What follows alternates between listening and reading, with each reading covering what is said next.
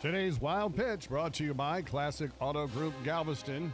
Former Cowboy quarterback Tony Romo has already established himself as one of the best analysts on TV, and he continues to entertain.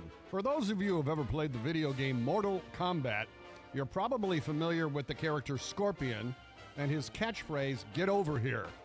Even if you're not, Romo's imitation of Scorpio or Scorpion during the Chiefs Brown game was priceless. Come here, get over here. He nailed that.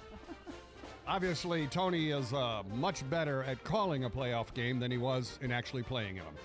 That's today's wild pitch.